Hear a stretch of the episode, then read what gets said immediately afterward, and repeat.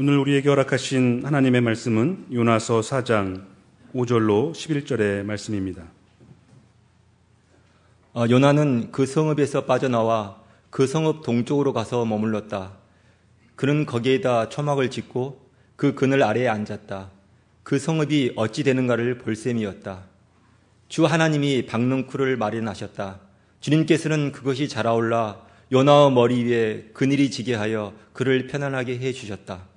박능쿨 때문에 요나는 기분이 무척 좋았다. 그러나 다음날 동이틀 무렵 하나님이 벌레를 한 마리 마련하셨는데 그것이 박넝쿨을 쏠아버리니 그 식물이 시들고 말았다. 해가 뜨자 하나님이 찌는 듯이 뜨거운 동풍을 마련하셨다. 햇볕이 요나의 머리 위로 내리쬐니 그는 기력을 잃고 죽기를 자청하면서 말하였다. 이렇게 사느니 차라리 죽는 것이 더 낫겠습니다. 하나님이 요나에게 말씀하셨다. 박능쿨이 죽었다고 내가 이렇게 화를 내는 것이 옳으냐? 요나가 대답하였다. 옳다 뿐이겠습니까? 저는 화가 나서 죽겠습니다. 주님께서 말씀하셨다. 내가 수고하지도 않았고 내가 키운 것도 아니며 그저 하룻밤 사이에 자라났다가 하룻밤 사이에 죽어버린 이 식물을 내가 그처럼 아까워하는데 하물며 좌우를 가릴 줄 모르는 사람들이 12만 명도 더 되고 짐승들도 수없이 많은 이 큰 성읍 니누웨를 어찌 내가 아끼지 않겠느냐. 이는 하나님의 말씀입니다. 참 좋으신 우리 주님의 은총과 평강이 교회 여러분 모두와 함께 하시길 빕니다. 아, 오늘은 아, 우리의 거울로 삼을 인물이 아, 요나입니다.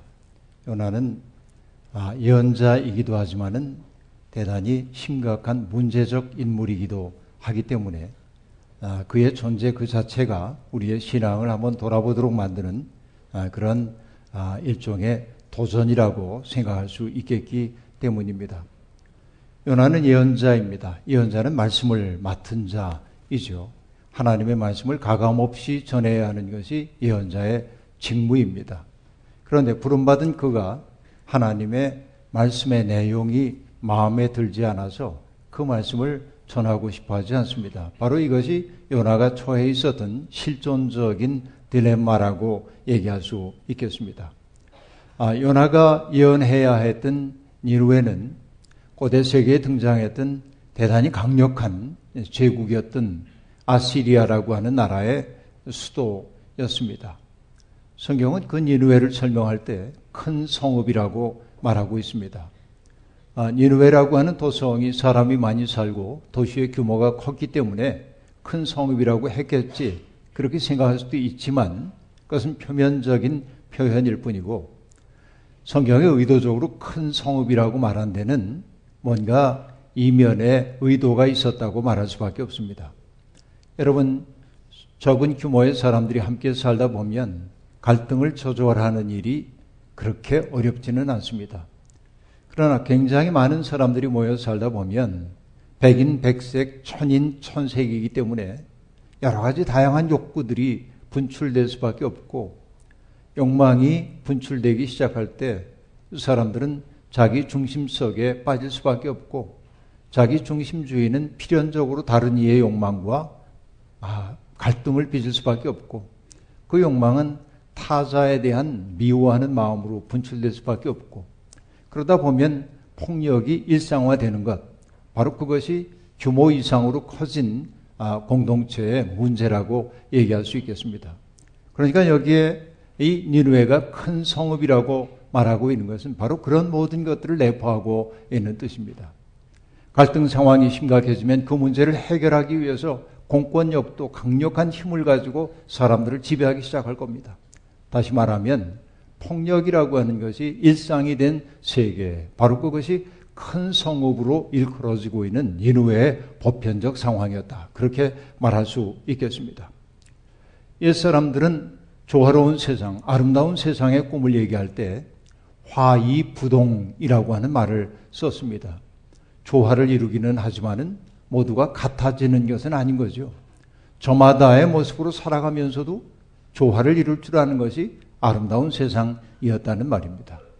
여러분, 우리가 지금 길가를 가다 보면 길 옆에 아, 그 금괴화들이 아름답게 피어 있는 것을 보는데 노란색 꽃들이 보기 아름답긴 하지만 그러나 때때로 그것이 그렇게 덜 아름답다고 느낄 때도 있습니다. 왜냐하면 꽃밭이란 모름지기 다양한 꽃들이 어우러져 필 때 아름답기 때문에 그렇습니다. 다양한 꽃들이 어우러져 피는 것, 바로 그것이 화이부동의 세계라고 말할 수 있습니다. 그러나 여러분, 세상은 끊임없이 다양성을 인정하기보다는 다양성을 위험시하고 있는 방향으로 나아가고 있는 것처럼 보입니다. 힘 있는 사람들이 특히 그러합니다. 그들은 자기의 힘을 가지고 다른 사람들을 자기의 뜻에 맞추어 줄 것을 요구하기도 합니다. 거기에서 여러분 폭력이 발생하는 것이죠. 물리적인 폭력이든 정신적인 폭력이든 무언의 폭력이든 힘 없는 사람으로 하여금 힘 있는 사람을 추종하도록 만들고 있는 문화. 바로 그것이 폭력을 내부에 배태하고 있는 사회의 모습이라고 말할 수 있습니다. 그것을 뭐라고 말할 수 있을까요? 동이불화의 세계입니다. 사람들이 똑같은 소리를 하는 것처럼 보이지만 그러나 내부에서는 조화로움을 잃어버린 사회의 모습이 바로 그런 것. 그러니까 여러분 인외라고 하는 것은 바로 그런 세상이었습니다. 하나님은 억압과 착취가 일상이 되어 있는 근인후회를 멸망시키기로 작정하셨습니다. 그래서 요나를 보내 먼저 경고를 하려 하신 것입니다. 하지만 요나는 이스라엘과 오랫동안 적대 관계를 유지해왔던 아시리아가 멸망하게 되었다는 그 사실이 불쾌하지가 않습니다. 그 나라가 망해버렸으면 좋겠습니다. 그런데 하나님의 말씀이 마침 자기에게 그런 메시지로 들려온 겁니다. 그런데 요나는 마음속에 생각을 해봅니다. 하나님은 자비로우시고 은혜로우시고 인내가 많으신 분이고 한량없는 사랑을 베푸시는 분이신데 니누의 사람들이 행여라도 돌이켜 참회를 한다면 하나님이 그들을 멸망시키지 않을 텐데 하는 머릿속에 계산이 일어났습니다. 그래서 그는 니누에로 가는 것을 거절하는 겁니다. 이렇게 본다고 한다면 요나는 하나님에 대해서 잘 아는 사람입니다. 하나님의 속성이 어떠한지 너무나 잘 알고 있습니다. 나중에 그것을 표현하기도 합니다. 그러나 여러분, 요나는 하나님을 잘 아는 사람이었지만 그는 하나님을 알지 못하는 사람이었습니다. 하나님의 속성은 안다고 생각했지만 하나님의 마음은 알아차리지 못한 사람이라 하는 얘기입니다. 여러분, 속되게 얘기하자면 하나님의 거죽은 만졌지만 하나님의 속은 알아차리지 못한 사람이었다 하는 얘기입니다. 바로 이것이 부분적인 지식입니다. 그러니까 하나님에 대해서 아는 것처럼 보이지만 알지 못하는 것. 여기에 신앙에 문제가 있다고 말할 수 있겠습니다. 이것이 요나가 처해 있는 상황이었다고 말할 수 있습니다. 부분에 지나지 않는 자기의 지식을 마치 전부인 양 이야기할 때 사람들은 오류에 빠지고 하나님을 웃게 만듭니다. 여러분, 저는 북한산이나 도봉산을 상당히 많이 올랐습니다. 수백 번 올라갔습니다. 그러면 여러분 그 산에 대해서 제가 다 알까요? 그렇지 않습니다. 여러분 계절에 따라서 산들은 모양을 바꾸고요. 기후에 따라서도 모양을 바꿉니다. 그렇게 산은 늘 새롭게 우리에게 다가옵니다. 하물며 온 세상을 창조하신 하나님에 대해서 우리가 어찌 다 알 수 있겠습니까? 안다 하는 것이 모르는 겁니다. 모른다고 말하는 것이 정직한 얘기라고 말할 수 있겠습니다. 그러나 여러분 하나님에 관해서는 모르는 것이 없는 것처럼 말하는 이들이 참 많이 있습니다. 바로 근본주의자들이라고 말할 수 있겠습니다. 여러분, 여기에 요나는 어떤 의미에서는 아, 국수적인 민족주의에 사로잡혀 하나님의 마음을 헤아리지 못하는 우매한 사람이었습니다. 그의 우매함은 어떻게 드러날까요? 그는 하나님의 낯을 피하여 다시스로 도망가려 했습니다. 그런데 여러분, 이 말이 그저 평범한 말처럼 들리지만 하나님의 낯을 피하여 다시스로 달아났다고 하는 이 말은 상당히 심각한 신학적 진술입니다. 왜냐하면 요나는 하나님이 부재하신 장소가 있다고 암암리에 생각하고 있는 거예요. 온 세상을 창조하신 하나님이 아니 계신 곳이 없는 그 하나님이신데 요나는 지금 뭐라고 생각하냐면 하나님의 낯을 피하여 달아날 수 있다고 생각합니다. 그러니까 하나님을 아는 것처럼 보이지만 알지 못하는 존재란 말이 그래서 나오는 것입니다. 다시스로 가는 배를 탄 그는 하나님의 말씀으로부터 달아나는 자의 그 두려움과 아, 그리고 쓰라림 때문에 그것을 그 현실을 직면하기 싫기 때문에 배 밑창에 들어가 잠을 청했다고 성경이 얘기합니다. 하지만 여러분 큰 풍랑이 일었습니다. 자연스럽게 인 것이 아니라 바람과 풍랑을 일으키기도 하고 잠잠케도 하는 하나님이 그것을 불러 일으키신 것이죠. 그리고 배는 마침내 파선의 위험에 처하게 되었습니다. 뱃사람들은 자기들의 경험을 총동원해서 배를 구하려고 애를 써봅니다. 하지만 아무리 애를 써봐도 풍랑은 잠잠해지지 않았습니다. 이후에 벌어진 일을 우리는 잘 알고 있습니다. 이 모든 원인이 요나에게 있다는 사실을 이제 드러났을 때 뱃사람들은 두려워하면서도 요나를 바닷속에 던집니다. 그리고 흉용한 바다 물결 속에 가라앉아 가고 있던 요나를 물고기가 삼키고 물고기의 뱃속에서 요나는 하나님 앞에 참회의 기도를 올립니다. 그리고 사흘째 되는 날 아침에 물고기가 요나를 뱉어내고 그래서 요나는 마침내 가야 할 니누에로 향하게 됩니다. 니누에는 둘러보는 데만 사흘 길이 걸리는 큰 도성이었습니다. 그런데 요나는 겨우 하루 길을 가면서 외칩니다. 뭐라고 외쳤냐면 단 네 마디의 말밖에 없습니다. 여러분 다른 예언서를 보면 하나님이 예언자에게 부탁하셨던 그 말이 중심이 되어서 다양하게 등장합니다.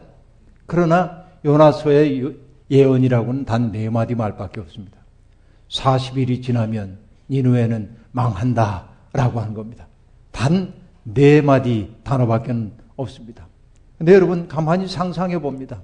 사흘 길을 돌아봐도 다 돌아볼 수 없는 그곳에 가서 요나는 겨우 하루 길을 가면서 외치는데 그 무뚝뚝한 네 마디 말을 외치는데 여러분 피가 피를 토할 것 같은 열정을 가지고 정말 그 죽어갈 사람들에 대한 마음에 아픔을 안고 예언을 했을까요? 그러지 않았을 겁니다. 요나는 지금 자기가 할 수 없이 말씀을 전하긴 하지만 아무도 그 얘기를 듣지 않았으면 하는 마음이 있는 거예요. 내가 하나님의 말씀을 전하지만 하나님의 말씀을 아무도 집중해서 경청하지 않기를 그런 마음 속에 품고 있는 겁니다. 왜? 하나님의 말씀 듣고 그들이 회개하기라도 하면 이 나라 망하지 않을 테니까. 요나는 지금 그렇게 예언을 하고 있는 것입니다. 하지만 여러분, 하나님은 인간의 의도와는 관계없이 당신의 역사를 일으키시는 분이시죠. 그 열정 없는 말, 그 무분별하게 이를 데 없는 그 숨겨진 말이 하나의 역사를 불러 일으킵니다. 니누의 사람들은 그 나지막한 예언자의 말에 즉시 반응을 합니다. 높은 사람, 낮은 사람 할 것 없이 하나님의 말씀을 믿고 굵은 벼옷을 입었고 금식을 시작했습니다. 그리고 그 백성들이 그렇게 참회하고 있다는 소식이 왕에게까지 들려오자 왕도 또한 왕의 자리에서 일어나서 왕복을 벗습니다. 베옷으로 갈아입습니다. 그리고 잿더미 위에 앉았습니다. 그리고 신하들에게 칙령을 내리도록 만듭니다. 모든 사람들이 베옷을 입을 것이며 짐승까지도 베옷을 입고 그리고 모든 사람들이 먹거나 마셔서는 안 된다고 그리고 하나님 앞에 간절히 기도를 올리라고 그렇게 말하면서 여러분 왕이 하는 얘기가 그동안 우리가 잘못을 저질러 왔던 그 모든 일들을 이제는 그쳐라 힘이 있다고 해서 사람들에게 폭력을 행사했던 그 모든 일들을 이제는 그치라고 그렇게 칙령을 내리고 있습니다. 그리고 여러분, 어떻게 됩니까? 그들이 나쁜 길에서 돌이킨 것을 보신 하나님은 뜻을 돌이켜 그들에게 내리시겠다고 했던 재앙을 내리지 않으십니다. 여러분, 어떻게 보면 동화 같은 이야기입니다. 국가적인 회개가 이렇게 손쉽게 일어날 수 있다고 한다면 세상은 이미 하나님 나라가 되었을 겁니다. 여러분, 우리는 사람이 조금 겸손해지기 위해서는 많은 고난을 받아야 한다고 그런 이야기를 익숙하게 들어왔습니다.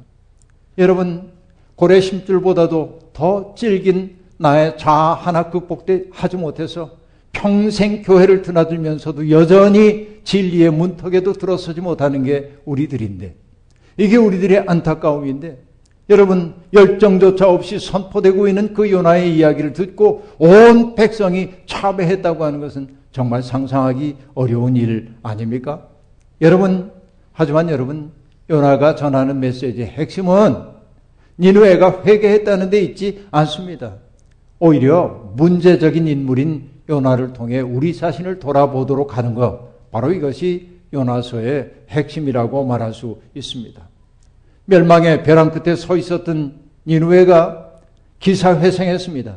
다행입니다. 잘 됐습니다. 그러면 여러분 요나는 자신의 메시지가 그들을 변화시킨 그 사실을 두고 기뻐해야 마땅합니다. 하지만 요나는 그 일이 못마땅하여 화가 났습니다. 그래서 하나님께 항의합니다. 내가 니누에를 피하여 다시스로 달아나려고 했던 것은 이런 일이 일어날 줄을 내가 미리 알았기 때문입니다. 그렇게 말하면서 자기의 행동을 합리화하려 합니다. 그리고 하나님 앞에 해서는 안 될 말을 하죠. 주님, 이제는 제발 내 목숨을 나에게서 거두어 주십시오. 이렇게 사느니 차라리 죽는 것이 낫겠습니다. 이 원수의 나라가 구원받고 있는 이 모습을 난 차마 볼 수가 없습니다. 난 차라리 죽고 싶습니다. 여러분, 이게 얼마나 철없는 이야기입니까? 질풍노도의 시기인 청소년 시기에 여러분 한 번쯤 부모에게 그런 말 해본 적이 있죠? 이럴 거면 왜 나를 내놨냐고, 왜 나를 낳아가지고 이렇게 고생하게 하냐고, 여러분 그런 말로 부모의 가슴에 대못 한 번쯤 박으셨죠, 여러분도 젊을 때. 안 그런 효다도 있는 것 같아요. 자기는 뭐그 아무런 그런 말과 관계없는 것 같은 표정을 짓고 있는 분들. 계시지만 대개 우리는 부모님들에게 굉장히 잘못 저지르기도 했습니다. 어떻게 하면 부모님의 마음을 아프게 할까 하고 우리는 말을 고르기도 했습니다. 이게 못된 짓들인데. 여러분, 요나가 지금 그렇게 하고 있는 거예요. 하나님, 나 차라리 죽고 싶어요. 이런 꼴을 보느니 차라리 죽는 게 낫겠습니다. 여러분, 요나는 하나님을 괴롭게 하는 자입니다. 요나는 왜 이렇게 화가 난 것 일까요? 요나가 느꼈던 불쾌함, 그리고 요나가 느꼈던 그 어, 분노, 그 분노의 뿌리에는 뭐가 있냐면 하나님께서 이방 사람들까지도 구원해 주신다는 사실에 닿아 있습니다. 그는 하나님은 선민인 이스라엘 사람들만 구원해 주셔야 한다고 생각하는 국수주의자입니다. 이방 나라에 대한 하나님의 자비하심은 선민으로서의 자기들의 특 권을 제거하는 것처럼 보였기에 그는 흥분 하는 겁니다. 하나님은 언제나 내 편이셔야 합니다. 하나님은 나의 문제를 해결해 주셔야 할 분입니다. 그런데 하나님은 나의 문제만이 아니라 나의 원수들의 문제까지도 관심을 갖고 있다는 사실을 요나는 받아들일 수가 없는 겁니다. 바로 이것이 무엇입니까? 요나가 하나님을 옹졸한 존재로 생각하고 있는 것입니다. 여러분, 우리가 정말 하나님을 창조주로 믿는다고 한다면 세상에 존재하는 모든 것 속에 하나님의 숨결이 닿아 있다는 사실을 진정으로 믿는다면 어떻게 하나님이 나만 혹은 우리만 사랑하신다고 말할 수 있겠습니까? 요나는 철저히 보편적 신앙이 아니라 온 세상을 창조하시고 창조된 세상을 사랑으로 품어안는 그런 하나님의 보편적 사랑을 믿는 사람이 아니라 내 부족만 사랑하셔야 된다고 생각하는 부족적 신앙을 대변하고 있습니다.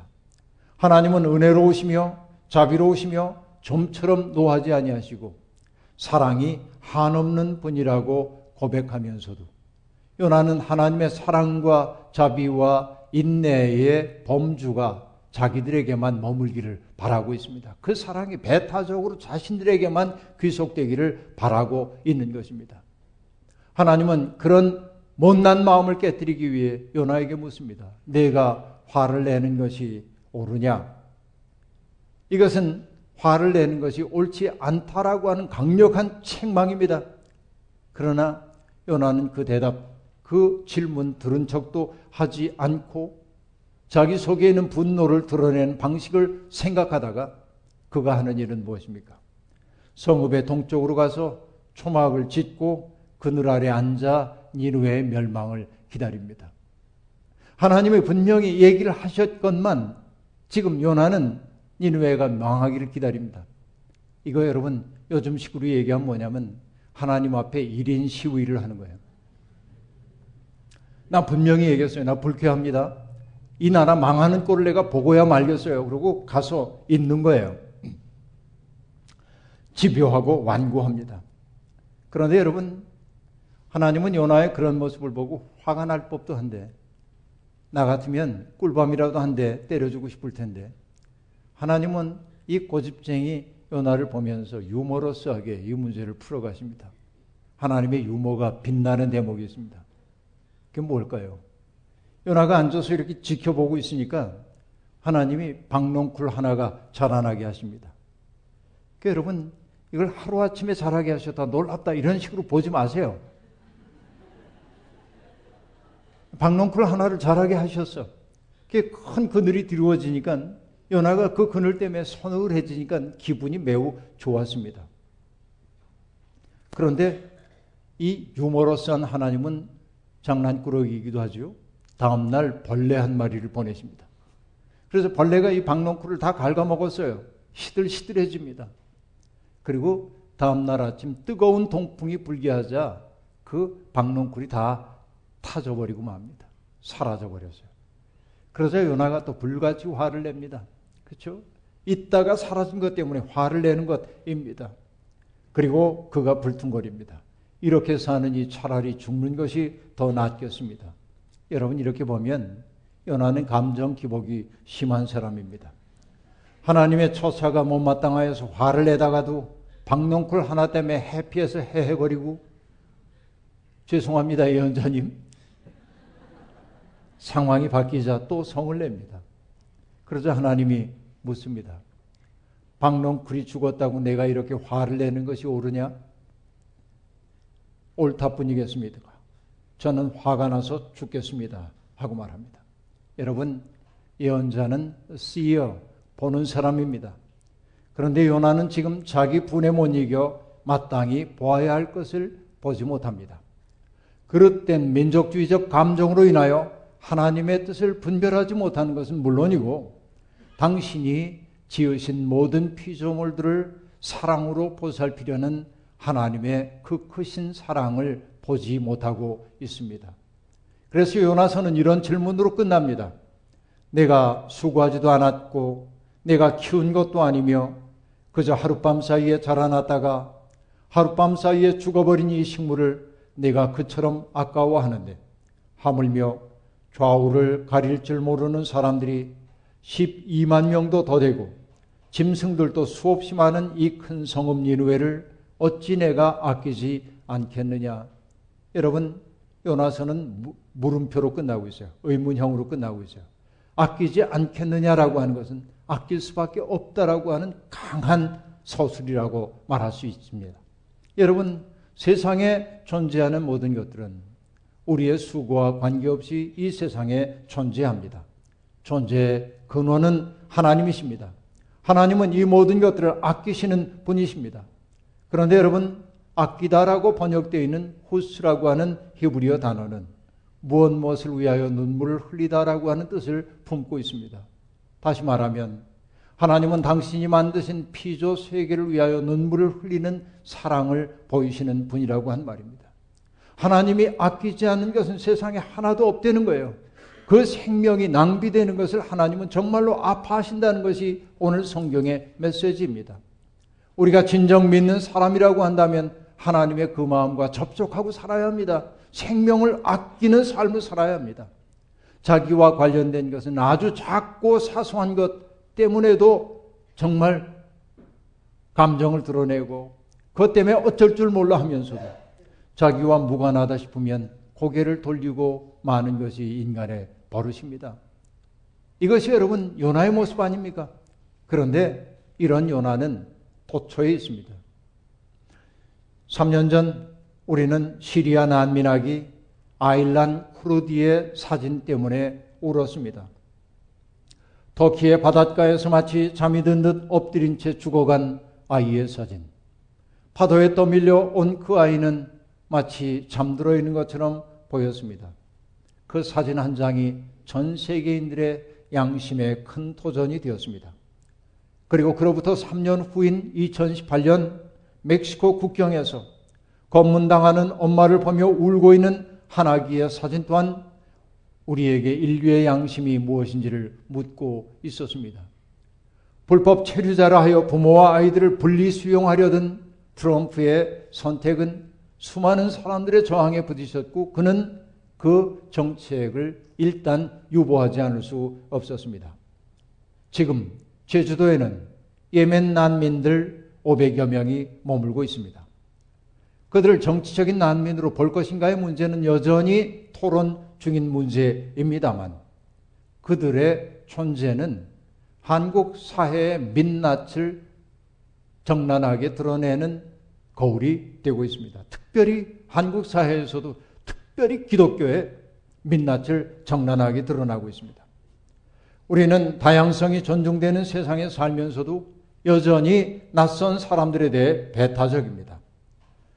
그들을 난민으로 인정하면 안 된다는 청와대 총원이 수도 없이 들어가고 있습니다. 그런데 거기에 서명을 하고 있는 대부분의 사람들이 개신교인이라고 하는 사실, 대부분이라고 말할 수 없지만 개신교가 조직적으로 동원돼 가지고 그런 서명을 하고 있다는 사실이 정말로 안타까운 일이 아닐 수가 없습니다. 표면적 이유는 그들이 난민이라기보다는 취업을 위해 온 사람들이라고 하는 의구심에 있습니다. 하지만 여러분, 이면의 이유가 있습니다. 그들은 우리와 종교가 다르다고 개신교인들은 느낍니다. 그들은 대부분 무슬림들입니다.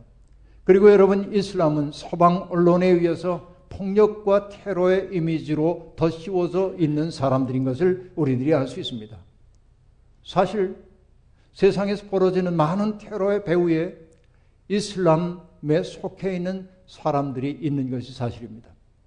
하지만 여러분, 이슬람 신자들은 그들을 이슬람 신자라고 여기지 않습니다. 그저 폭력 집단에 지나지 않는 겁니다. 그런데 여러분, 사람들은 이슬람을 폭력과 동일시하고 있습니다. 정말 중요한 것은 이슬람의 문제가 아니에요.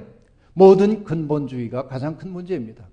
이슬람도 근본주의적 이슬람은 위험합니다. 그런데 여러분, 기독교 근본주의도 위험하기는 똑같습니다. 힌두교 근본주의도 위험합니다. 불교 근본주의, 유대교 근본주의 다 위험합니다. 왜? 근본주의라고 하는 것은 나는 옳고 너는 그르다라고 하는 이 문법적 논리 위에 서 있기 때문에 그렇습니다. 나와 다른 사람들은 모두 폭력적으로 배제해도 된다고 생각하는 것이 근본주의 논리입니다. 그리고 여러분, 한국 기독교는 대단히 근본주의적입니다. 이것이 오늘의 한국 교회를 세상에 탐의거리로 만들고 있는 요인이라고 말할 수밖에 없겠습니다. 여러분, 참된 종교는 정오를 부추기지 않습니다. 참된 종교는 품이 넓어야 합니다.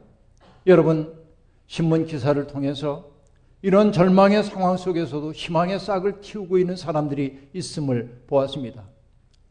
국악을 전공한 30대 여성은 사람들에게 국악을 가르치고 있는 자기의 연습실 공간을 난민들에게 제공했습니다. 아무런 조건이 없었어요.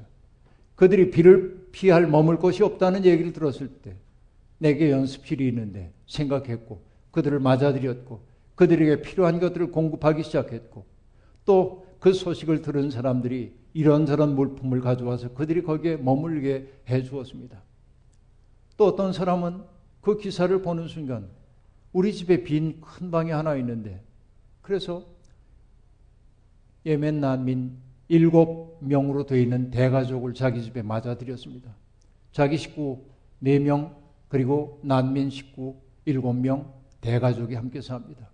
어떻게 그럴 수 있었습니까? 하고 묻자. 그저 우리 집에 빈 방이 있었어요. 이렇게 얘기합니다. 여러분 생각해 보십시오. 이 사람들 쫓아내야 합니다 하는 기독교인들을 하나님 사랑하실까요?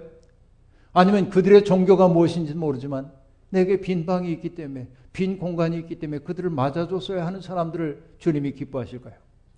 마태복음 25장에 보면 우리 주님은 뭐라고 얘기하셨습니까?